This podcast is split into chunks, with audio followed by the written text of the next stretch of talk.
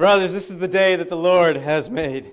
Let us rejoice and be glad in it. I don't know why I'm always amazed at how loud I am, but I am that loud. Well, as it is always, it's such a joy to be here today, diving deeply into the Word of God together with you, my pops brothers. You know, brothers, this is, this is truly a gift, what, we, what we're given every week here on Thursday night. This, uh, this idea that every moment that we have on this side of the ground is a blessing that the Lord has given us. And it's a day for us to never forget what He has done and what He is doing in our lives. Amen? Amen. Amen. I, I have a good friend. Some of you may know him even. Uh, uh, they've been around Pittsburgh for a long time. A good friend of mine who last week was doing some work in his shed, and um, his wife hadn't seen him for a few hours. And so she went out to find him. And turns out, when she found him, he was in the shed with a bloody gash on his head and his skull cracked and she, you know, is a nurse, and she was not sure what the heck happened. And she's like, "Oh my gosh, David, what's wrong? What's wrong?" And and he couldn't respond. Like he couldn't speak. His eyes were open, but he couldn't speak. And so she took him to the to the hospital, and they put him right in the neuro ICU. And all week long, I've been praying for him, and all week long, I've been thinking about, as I'm preparing this word, that there's no reason why it should be him and not me in that moment, right? There's so many dumb things that I've done in my life. So many times I've tried to lift something too heavy over my head and yet nothing happened. And we still don't know what happened to David. He's still in the ICU, and we certainly, his brain is, is swelling. They've drilled holes to reduce the pressure in there. And, and there's so many things that are going on. And not to start Pops tonight with something depressing, but to remind us that every moment that we get, that we thank God with every breath, as we sang tonight. We just thank God that that, that lungs that He gives us, that we can praise Him with that. That every day that our heart beats and our lungs breathe and our brain does these complex calculations more than any supercomputer, that these are all gifts that God has given us that we should never, ever take for granted. And yes, it's cold tonight, and yes, there's a lot we could complain about, but praise God that we have all had this ability to buy and wear coats and get pops beanies, you know, tonight. If anybody wants a beanie but you didn't bring your 10 bucks, I will cover your beanie tonight because it is cold. So please grab your beanie if you need to. And yes, in this in this world, we're right in the middle of right a few days from now this election and so many things and so much divisiveness, but praise God that we live in a country where we have elections, right? In a country where we can gather like this today and praise him and learn about him. And I can use both mics at the same time the one he gave me and the one Chris handed over to me to proclaim his word loudly. Amen? Let's keep that in mind always. Let's pray. Lord God, I just praise you this night, Lord. I praise you for who you are. I praise you that in the midst of this Pittsburgh fall night, God, that you are, you are here, that you are whispering to us through the wind, Lord, that we hear you in the raindrops, oh God, that, Lord, in the word that you've given us, the written word, Lord, that you would open that up to us tonight that I could share with the brothers what you shared with me this week. In Jesus' name we pray. Amen. Well, since we kicked off Pops back at the beginning uh, of this month in, in Matthew, we've been looking at, uh, we've been leading up to the story of these demon possessed men. You know, Jesus had just rescued his disciples from the megas seismos. Remember, that was the great earthquake of the storm on the water, and he showed him and showed them his power over the enemy's attacks. And just as quickly as the enemy rises up to bring his attacks, God rises up and brings his calm. And all through the last several months, since God opened my eyes up to that reality, that's been my prayer. You know, every time I hear about a protest or a riot or a rally or something that shows our great divide, I say, Lord, rise up your calm. Or with every time a candidate says something negative about the other one, I say, Lord, rise up your calm. And with every lockdown and shutdown and masking debate and how to handle the COVID and all the other stuff, I say, Lord, rise up your calm. Because, brothers, regardless of where any of us are personally in our viewpoints of any of these topics, we have the promise of a great calm only when we put our trust in Jesus. And it may not always come in our timing. But the great calm is coming, and while we wait, we've got a job to do. Each and every one of us have a job to do. And I, I feel like I get the greatest advice ever. The greatest spiritual moments ever in my life have been reading children's books when my kids were little. And there was one that they had, and it was called, the name of the title of this book was I've Got a Job to Do. And if you've got little ones, you know, that, that are, you know, in that, in that under 10-year-old age range, I would, I would definitely suggest get that, get that book, I've Got a Job to Do. It's a, it's a wonderful book. In this book, there's this girl. And all throughout the book, she um, is, is telling the reader that she's got a job to do and bad things keep happening and setbacks keep happening for her. But each page of that book ends with her saying, But I've still got a job to do. And whatever is going on in your world, be it anything that I've mentioned so far, or maybe something even more personal to you, if you're alive and you're breathing today, you've still got a job to do that's greater than whatever it is that you're experiencing. We're getting the great storm tonight. The mega seismos, huh? Well, God is with us. Amen. All right. So, here's a Pops challenge for you guys to start off with.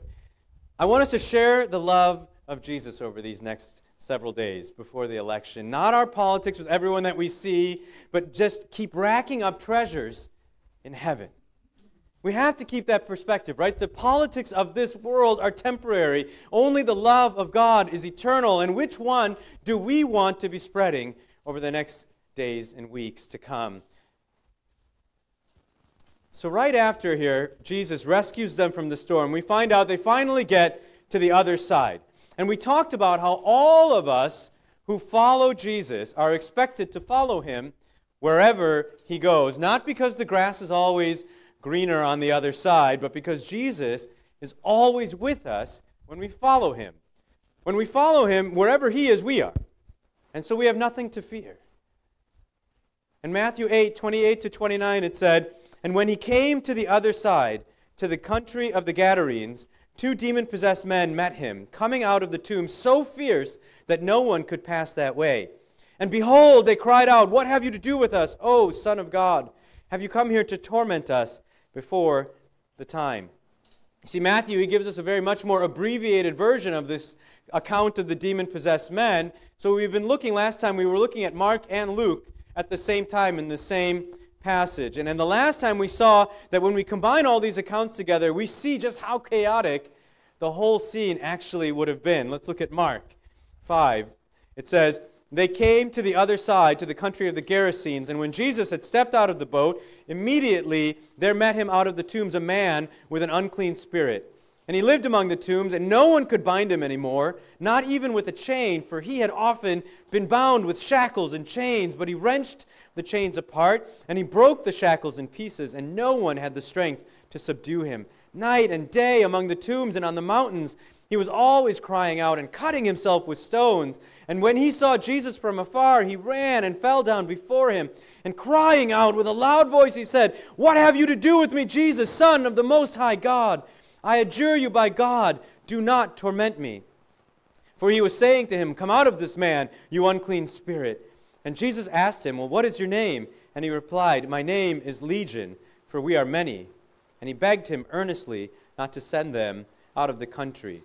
And we see very similar thing in Luke 8. I'm not going to reread all of that for you, but it's in your notes there. Very similar, deeper dive into who these men were, or who this man was that is eventually going to be saved by Jesus.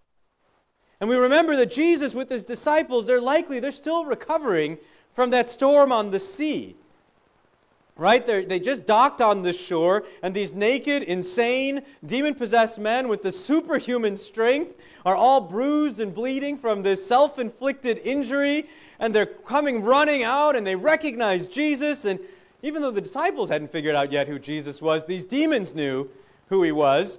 And Jesus issues out the command for the demons to leave this man from the moment that he sees them. And the demons are crying out as if in pure fear because they immediately recognize who Jesus is. And this fear, it grips them. And if you want more details on that, like, I, like we were talking about, listen to the podcast last time. I went into a lot more detail there. But James 2, verse 19, it says, You believe that God is one, and you do well, but even the demons believe and shudder. You see, because the demons know who Jesus is, and they're afraid because they're thinking Jesus has come to bring their final end to their existence. You know, we talked about last week in Revelation 20 the end times and what's going to happen to the devil and all of his demons. It says, They marched up over the broad plain of the earth and surrounded the camp of the saints and the beloved city. But fire came down from heaven and consumed them. And the devil who had deceived them was thrown into the lake of fire and sulfur, where the beast and the false prophet were. And they will be tormented day and night forever and ever. So, this is what they're afraid of. This is what they're crying out about. This is why the demons are like, oh my gosh, Jesus, no, we don't want you here yet. It's not the time yet. Because that's what they think is about to happen. And as we're going to see here tonight, there was a herd of pigs nearby who are also in the midst of all this commotion, probably squealing, and uh, uh, you know, just like this prior storm on the sea and all the commotion in that boat, on this shore would have been this tremendous amount of commotion, of the spiritual battle between Jesus and the dominion of the devil. But the great calm will soon arise. So let's look here. Verse, verse, uh, Matthew 8, verse 30 to 32. It says, Now a herd of many pigs was feeding at some distance from them. And the demons begged him, saying, If you cast us out, send us away into the herd of pigs. And he said to them, Go. Mark says it this way Now a great herd of pigs was feeding there on the hillside, and they begged him, saying, Send us the pigs, let us enter them. So he gave them permission. Luke says, Now a large herd of pigs was feeding there on the hillside, and they begged him to let them enter these, so he gave them permission. So when we read these accounts, and really any account that we read in the Bible, we have to remember to read it from a Jewish context, right? Because this Bible was not written to American Christians, it was written to the Jews originally. There's a lot of significance here that we'd miss if we don't understand the Jewish culture. That pigs were and still are unclean to the Jewish people. We see it in Leviticus 11, verses 7 through 8. God says to them, And the pig, because it parts the hoof and is cloven footed but does not chew the cud, is unclean to you. You shall not eat any of their flesh, and you shall not touch their carcasses. They are unclean. So, what this is telling me is that because there are pigs there, and Mark's going to tell us here in just a moment that there's 2,000 pigs there, that this region is a Gentile region, meaning non Jewish region. Because there wouldn't be pigs around in Jewish countries. So, this was a place that would be foreign to the Jews. And as we discussed last time, that meant that the entire area was an unclean area for a Jew because it was a Gentile area. And the cemetery setting and the naked men there, the demons, you know, all of it was to point out the fact to the Jewish readers, like, can you believe how unclean that place was? But we would miss that if we don't understand that. So this is a completely unclean area, 2,000 pigs in the near proximity, adding to the uncleanliness. So I'm thinking about pigs as I was going through the week. Why? Because if many of you, you probably have met my wife Katie before. If you don't know her, your wife probably does. I mean, she's been so active in so many things in the kids' ministries at the church. And you may not know, though, that she actually grew up as a farm girl. Her grandfather, her father, they were both farmers in Illinois. And her older brother, until very recently, was a hog farmer in North Carolina for a long time. And when we first got married, I said to Katie, you know, we, I want to go see what a, what a hog farm is like. Let's go to North Carolina. We didn't have any kids. Why not? Right? Get in the car and go. And for a suburban kid like me, it was unlike anything I'd ever seen. Has anyone ever seen a pig farm or a hog farm before? Yeah. It's, it's different than you think. Like when you go to the store and you get the whatever, the brown and serve, you know, I'm like, oh, okay, that's, you know, pigs are probably like, you know, a couple of them in a room and that makes a hundred hot, or a hundred uh, hot dogs and sausages and everything else. But no, uh, what I found there was this, these massive buildings holding hundreds, if not thousands, of hogs and these huge fans from the top to the back that are blowing out the air to get the, the smell out, and I'm sure whatever else was in there. And it didn't work really well. I mean, you could certainly smell what was going on in there. But one thing that struck me that I didn't know about pigs is that they're actually pretty smart. You know, like when I come home from work, I get up the stairs, and my dog's always waiting right there, and she's all excited and tail wagging or whatever, because I finally came home. Master's home, and she's so excited, right? And these hogs, as soon as we entered into the, to the pen, uh, they all start squealing and they're excited because, you know, maybe it's feeding time. You know, they have no idea that one day that visit won't be so good for them. But, you know, my brother in law, you know, was telling me just how intelligent they were. And, I, am and I'm thinking to myself, this is the way I can skew to my wife why I want to eat more bacon. Because if the pig is so smart, then perhaps as I eat it, you know, my intelligence would rise as well. But that never flies too well. She tries to be too healthy. Anyhow, this whole experience, it gave me this totally different perspective on, on, on this whole scene when I think about the 2,000 pigs nearby. The sound and the smell of it comes to mind, and, and how uncomfortable their presence would have been for these Jewish followers of Jesus. So, this legion of demons inside this man, they request Jesus that if they're going to be exorcised from these men, please send us into these pigs nearby. And the question that's so obvious is why? Like, why the heck do these demons want to jump into a whole bunch of pigs? Like, what? I don't get it. And every commentary I read on this is like, yeah, nobody really knows. Uh, well, well, but here's, here's, a, here's a thought, here's a thought, here's a thought. But nobody really knows. And seriously, I'm thinking I got to find out when I get to heaven. There's so many questions on my list of things I want to ask Jesus or Paul or Peter. I want to find out, like, what were you thinking? Like, why did you say that? Or what did that mean? And I'm thinking to myself, you know, I'm going to get there and probably the, the aura, the magnificence of Jesus, I'm going to forget everything, right? But there are, this is one of those questions, like, why? So, one of the more common ones that I read was that demons needed a place of residence, like always. They need a place to exist. Like a virus, you know, if you put a virus on, a, on the floor, it like lasts for a few hours and then it's gone, right? It's not going to be able to live, thrive, multiply unless it's inside of a person. And a, and a demon, in the same way, needs to be inside something alive in order to thrive and survive and to grow. They need to be infecting a host. So they recognize this noisy, large number of pigs nearby. They recognize that there's 6,000 of them inside these guys, so they need a lot of place to go. And I'm betting, just like in grade school, they started counting off, right? Like, you know, remember when you're like one, two, three, okay, one, two, three, and they, they got to put 2,000 in, in uh, you know, three into each one of those 2,000 pigs. I bet you they were counting off. I bet you there was a joker in there amongst the demons that said four. You know, like, like this is the things I'm thinking about as I'm going through this week. But three, they all go off into these pigs. All 6,000 of them go into these 2,000 pigs. But I love how all three accounts say that Jesus gave them permission to do so. And you might think that Matthew doesn't say that, but I'll give you that in just a second. All three accounts we're going to find by the end of tonight actually show that Jesus gives them permission to go. Just think about that for a moment, that power, right? Like imagine eh, you're a military commander and you're standing up against 6,000 enemies, just you. And they're waiting and listening and begging you for permission to leave. That's what this scene is like. Jesus standing up in front of 6,000 of his enemies, and he says, You have permission to go. That's power.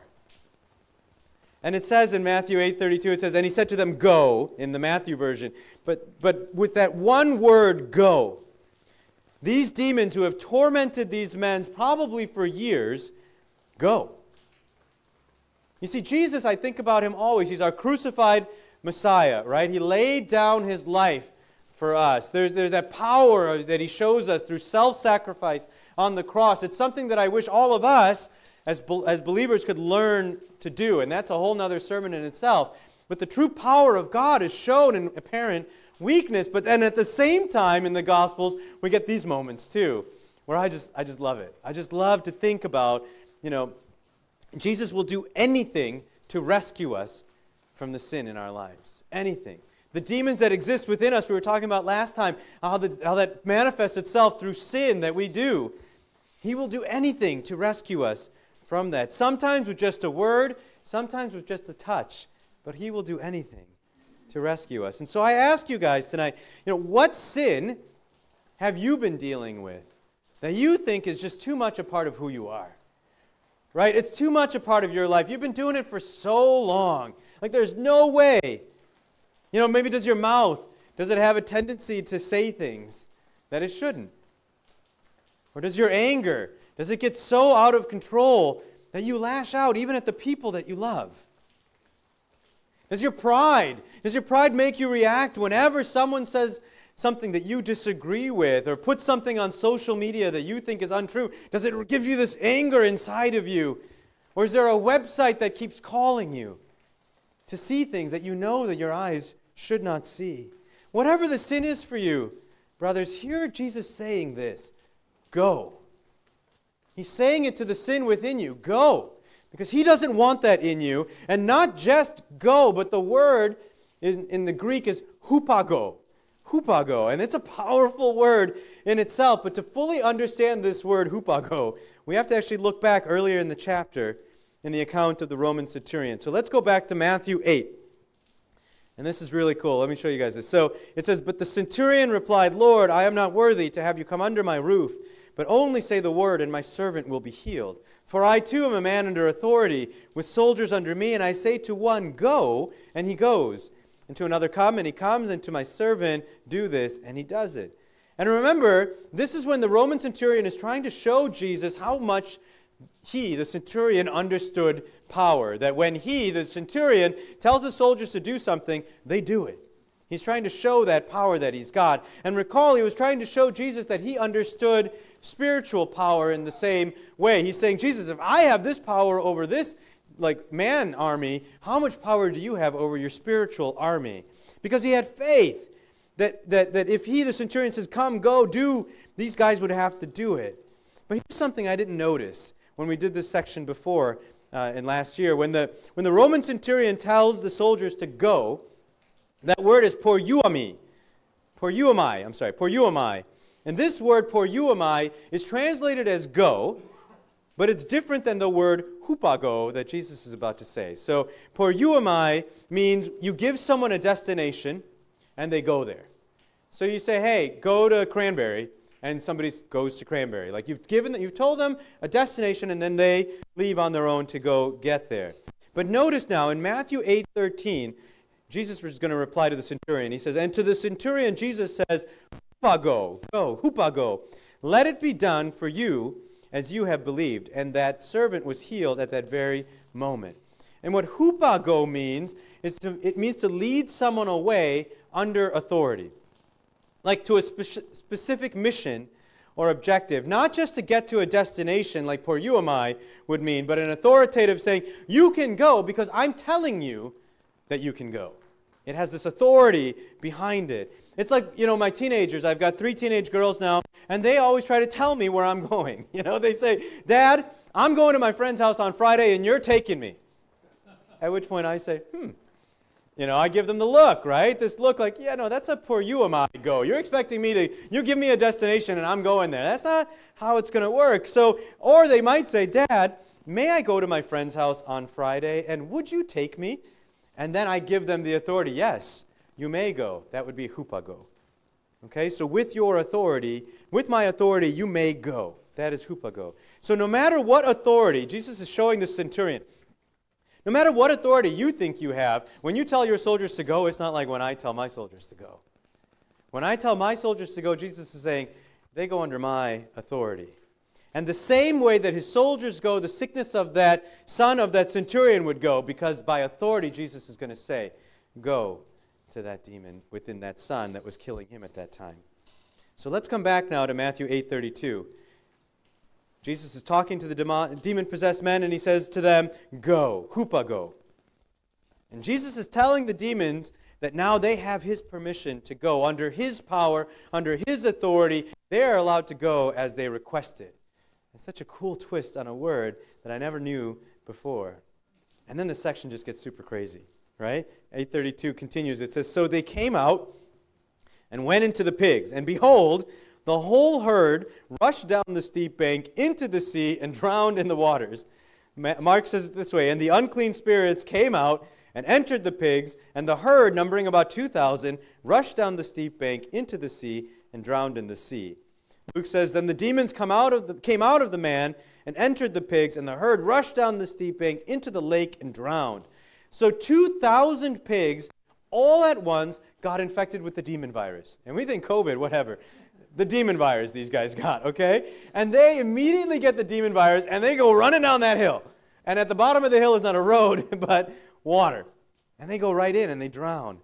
And it's so strange. And it brings up a ton of questions. You're like me, like I can't read that now and just be like, oh, cool. Like I have to look because you guys are going to ask me, what the heck does that mean? And so I've got to look into it. So I look into it. What does Jesus have against pigs? Like, why does he allow this? Okay, is the first question. So we won't know for sure, like I said, why the demons requested it or why Jesus allowed it until one day we get to ask him face to face for sure. It could be as simple as what we said. They needed somewhere to go. Like a virus, like we were talking about, needs to be inside something living in order to stay alive. But why? Didn't Jesus just destroy them and remove all of these demons from existence like that? Just get rid of them. And I think the answer to that is because the time that these demons were talking about, the time that we're looking at in Revelation, had not yet come for the end of the devil and his minions. That time is coming, But they back then and we right now are not there yet. We're in the waiting for all of this to be done. So there's thousands of pigs, thousands of demons, so they go there. But why do the demons make the pigs do this deep dive into the water? Like, how does that help them at all? They want to be inside something living. Why not just hang out in the pigs for a little while, you know, and, and, and, and live their life happy as, as pig viruses? Why would they kill all of these pigs? And again, the Bible doesn't tell us for sure, but one thing that we do know, without a doubt, is that the devil and the demonic have just one plan for us, and it's pretty simple. They come to steal, kill, and destroy. John 10:10. 10, 10. They don't know any better than that. They don't know this idea of coexistence with man or whatever. They only know how do I take this life that I have inhabited and steal from it, kill it, and destroy it. That's all they know.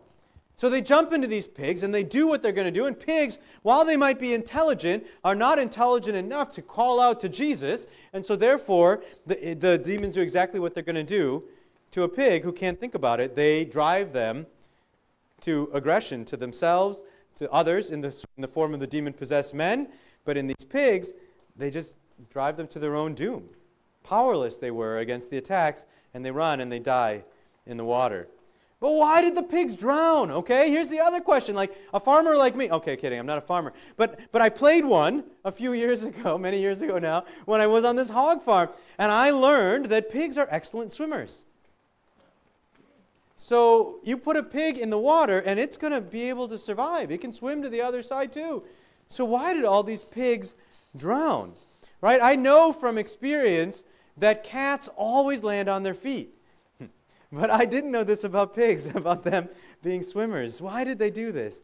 And I think it's the same answer as to why the men acted the way they did, right? It's not normal or expected behavior for these men to have been living naked in the cemetery, cutting themselves, breaking shackles, like all the stuff they were doing, like that's not normal human behavior. But the demons gave them this desire and the strength to do those things so that these men would destroy themselves and others. That's a simple demonic goal. And I think similarly, it's highly likely that these same demons prevented these pigs from doing what they could naturally do, which would be to swim and save their own lives, because that would be contrary to what the demons wanted for them in their lives. So they could not save themselves. But now you've got all these 2,000 dead pigs. You've got all these 6,000 demons released into the ether somehow. Where did they go? Right? They would not have been destroyed because, again, Jesus said it's not time yet. It's not time yet for, these, for this thing to happen. So I would argue that they probably just went off into existence in some other people. Perhaps the reason why Matthew talks about both demon possessed men, but only one sticks around in Mark and Luke to find out that they want to hang out with Jesus, which we're going to find out here in a moment, is because maybe they all got back into the other guy. Right? Because one thing we know from, uh, you can see here in Matthew 12, verses 43 to 45, it says, When the unclean spirit has gone out of a person, it passes through waterless places, seeking rest, but finds none. And then it says, I will return to my house from which I came. And when it comes, it finds the house empty, swept, and put in order. And then it goes and brings with it seven other spirits, more evil than itself, and they enter and dwell there. And the last state of that person is worse than the first. So also it will be with this evil generation. So even though Jesus completely healed these men, it's up to the men to decide what to fill that previously demon possessed space, that spiritual space within their lives. And if they don't choose to fill it with the Holy Spirit, then the demonic will gladly come to occupy this newly vacated, cleaned up area, swept clean, in order, and they'll just come in there and hang out again. And similarly to this, guys, don't miss this. When we are healed of something in our lives, we can't just say, oh, I got healed, and then just go back to doing it again because it's only going to get worse. You guys have been there. I know I've been there. Where you, where, you, where you think you've been healed of something, where God has done something great, but you haven't asked for that void to be filled with the Holy Spirit. You see, for me, I had, uh, for many years in my earlier life, this terrible addiction, but this addiction was I wanted to be someone who could fit in with others. You see, I grew up, I was a super dorky, kid growing up. Like, I know you can't imagine that now, right? But like back then, super dorky kid, hard to find a place to fit in. and, and so I had this deep longing in my heart that I, and I would do anything to fit in. And so when I finally got to college, I found that acceptance in alcohol. You see, it came to the point in my life where I was drunk more nights of the week than I was sober. Because there were parties every night, and I was at a Big Ten school. There were parties every night. There were bars that had nickel night, quarter night, and different groups of people would go out each night. No one would know what a drunk I was because it was a different group every night. And so I would do this, and there would be, and I would blame whatever sinful behavior I did on that night on drunkenness, which to some extent was true. There was no filter, there was no limits when I was under the influence, and I hurt. I hurt a lot of people. But I recognize on the flip side of that that I gained acceptance because I was the drunken life of the party. But you see, the Lord was calling out to me from the shore, and I didn't even know it was Him calling. And He sent me messenger after messenger after messenger, and one person who I will never, ever be able to, reply, to, to repay was my high school friend and college, eventual college roommate named Andy. And Andy was a new believer. And man, goodness, as a new believer, this guy was on fire for the Lord back then. And, and Andy knew that closing time of the bars was 1 a.m. And so he would stay up. And I would stumble home every night by 1.20, 1.30 a.m. I would get back home, and this man was standing there and waiting for me, not with judgment, but with stories about how much Jesus loved me to tell me that Jesus had something so much greater in store for me than hanging out by the toilet all night long throwing up. That God had all the acceptance that I would need, that God was going to cleanse my life and release me from that need of acceptance from man because Jesus was going to show me how completely I already was accepted, sinful past and all. And you see, it wasn't until many years later that it all clicked into place, that what Andy was telling me. And I'll never forget how, as a new believer myself, I would pray that God would remove the sinful desires, alcohol and other things, from my life. One after the other, I would ask God to take those, and God would move, and those desires would be lifted. But it was temporary. And it wasn't temporary because God had failed. It was temporary because I did not yet understand as a new believer the importance of inviting the Holy Spirit to reside in those voids that were left behind. So I would find myself saying, God's healed me. Let me go to the bar and let me witness to the people at the bar. And I would get one drink, which would turn into 10 more. And I was just back at the same place again. Why? Because that void had not been filled. Yet I hadn't asked God to fill me with His Spirit. And, brothers, I tell you this story because I know that I'm not alone. I know that many of you have prayed for a release from a sinful behavior, a sinful thought in your life. And maybe you've gotten a day or two of success out of it. Maybe you've gotten even more, months of success, but then you have a falling back. And the reason for that is simple. If we don't replace the soul void by asking for more of the Holy Spirit and being willing in that moment then to yield to whatever the Holy Spirit's going to do, because sometimes it hurts. Because sometimes the Holy Spirit comes into that void and he's like, ooh, I got some cleaning up to do. And that stuff isn't fun. That stuff can be painful. But when you let Him clean you up and then you say, Lord, now stay. And what do you have for me next? You got to break that cycle. For me to break that cycle of alcohol, I needed to recognize its roots. That it was the devil telling me that I could never be accepted without playing the drunken role. But when Jesus showed me the vision of him on the cross dying, telling me that I was worth dying for, that if no other person existed in that moment, that he would still have died on the cross. Then I knew that permanent healing could only come by inviting him through the Holy Spirit into my life. And years and years of that pain involved with chiseling away the years of the devil's lies in my life. But, brothers, it's freedom. There's freedom on the other end of that because now all my worth and all my significance is found in one alone, and that's in Jesus Christ. I want you guys to like me. I want you guys to be friends with me. Hear me. But if all of you guys walked out of here today and be like, I don't like that guy anymore. I don't like how he preaches. I don't like a thing about, you know what? I still got my worth and significance from the Lord. And that's what's so beautiful about saying to God, God, take this and now fill that void.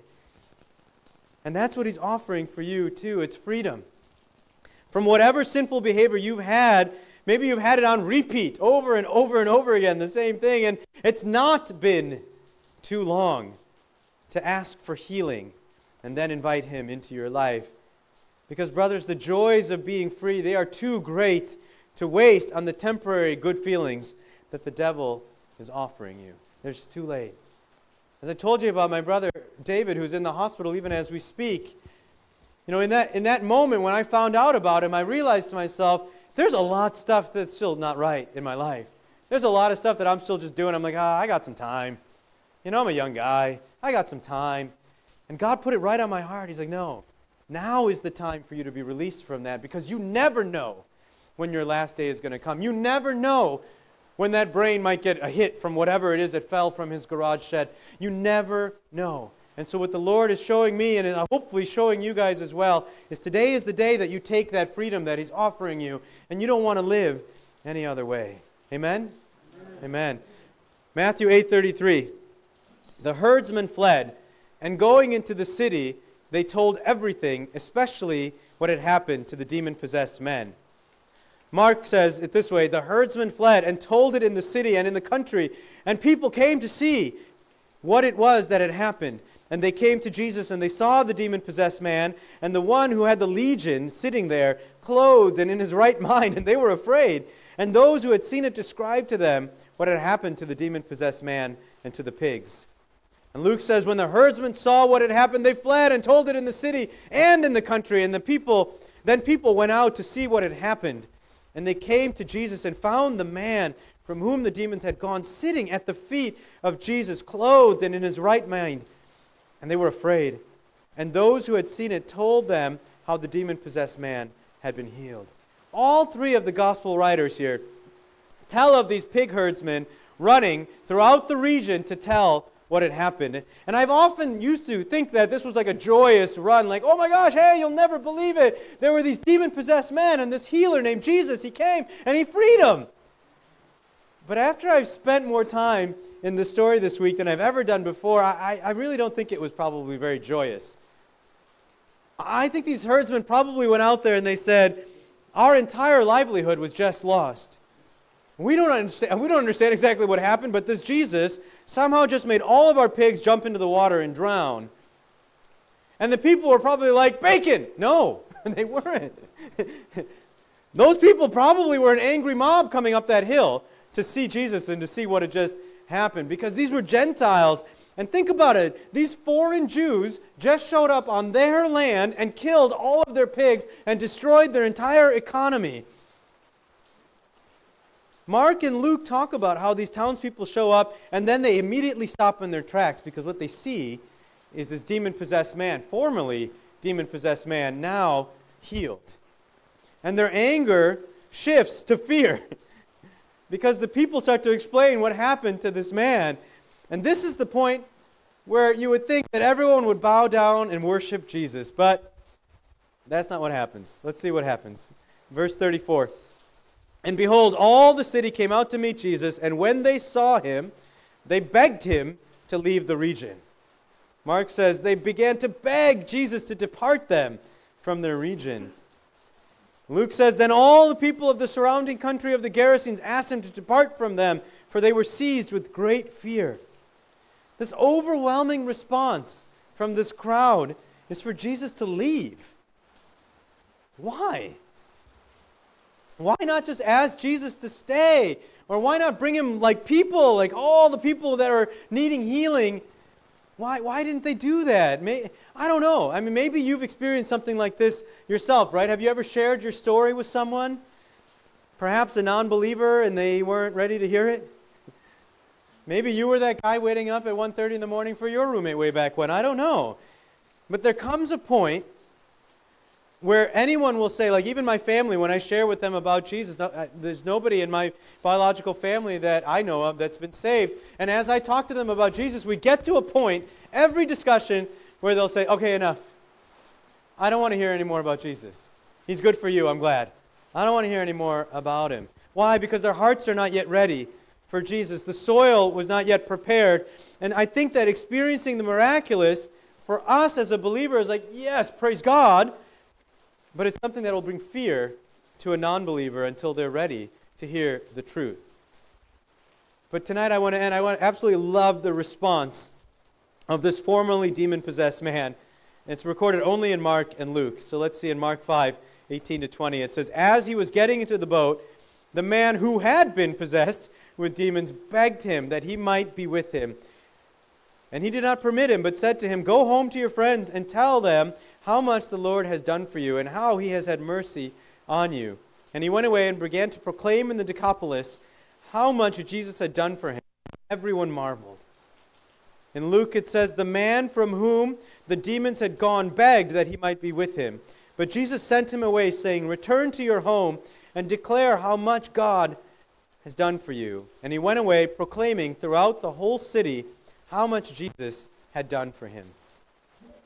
So this man recognizes everything that Jesus has done for him, that he is no longer the man that he once was, that in an instant, God has changed his name from legion to healed. In an instant. And all this man wants to do now is physically stay by Jesus forever. I can understand that. He wants to stay next to this man who has just healed him, but Jesus has a mission field for him. Just for this man. He's going to go to his family and his friend. He's going to go to the Decapolis. The Decapolis is a, a completely Gentile region. He's going to go there and he's going to reach people uniquely, unlike any other person could reach them. People who maybe once knew him as the demon possessed man will now have to reckon with the obvious change that has occurred in his life. That's what happens when the, when the Lord comes and He exorcises demons from our lives, when He takes that sin from our lives, when we are walking Holy Spirit vessels, people want to know where does this change from?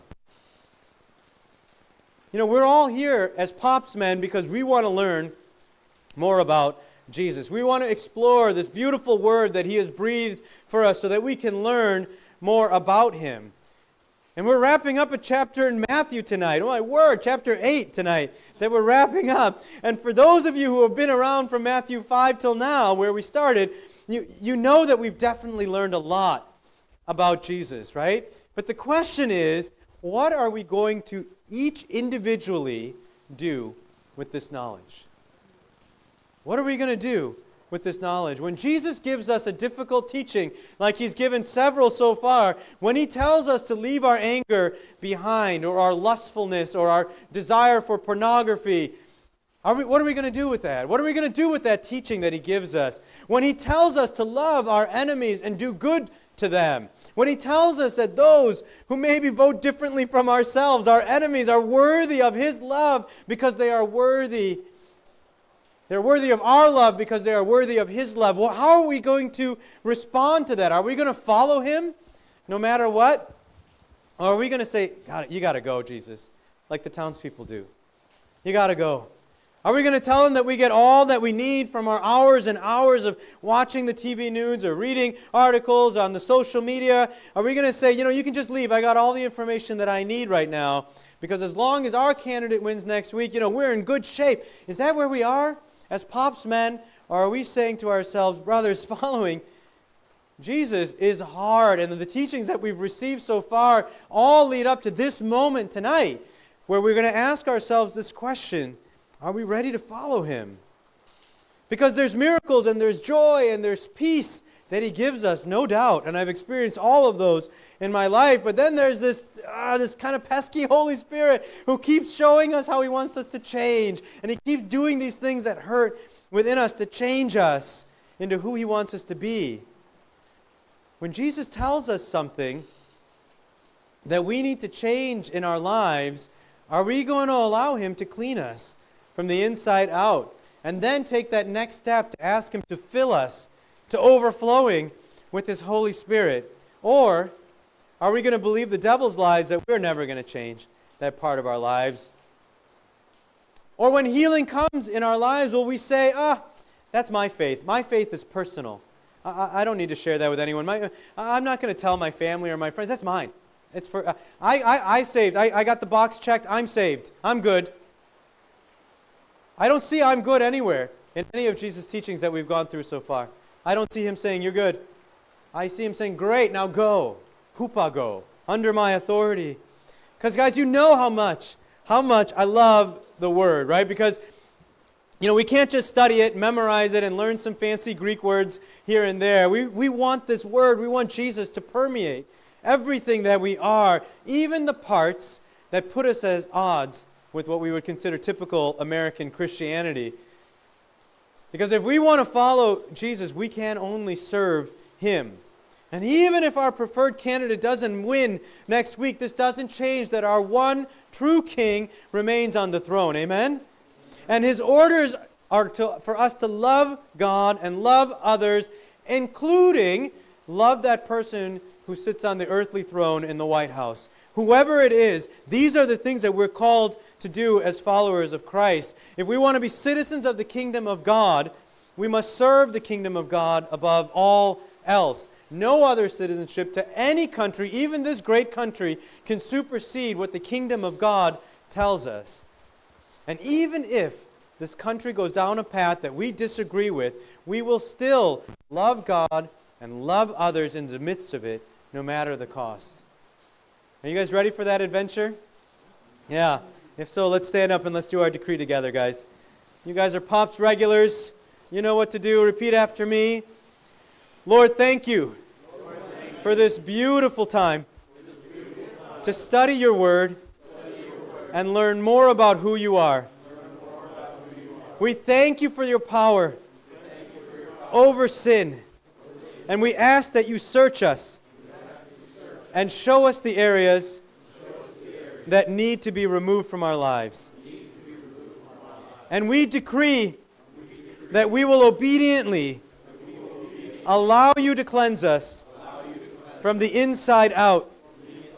And we decree that we want your Holy Spirit to fill that space to overflowing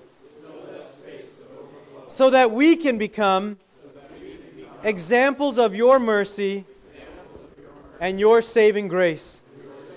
And we decree that we will boldly share about what you have done in our lives.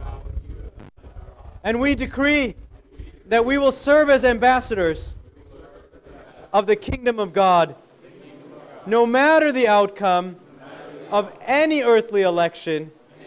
We ask that your will be done on earth as it is in heaven. Use us as your vessels. In Jesus' name. Amen. All right. Praise God.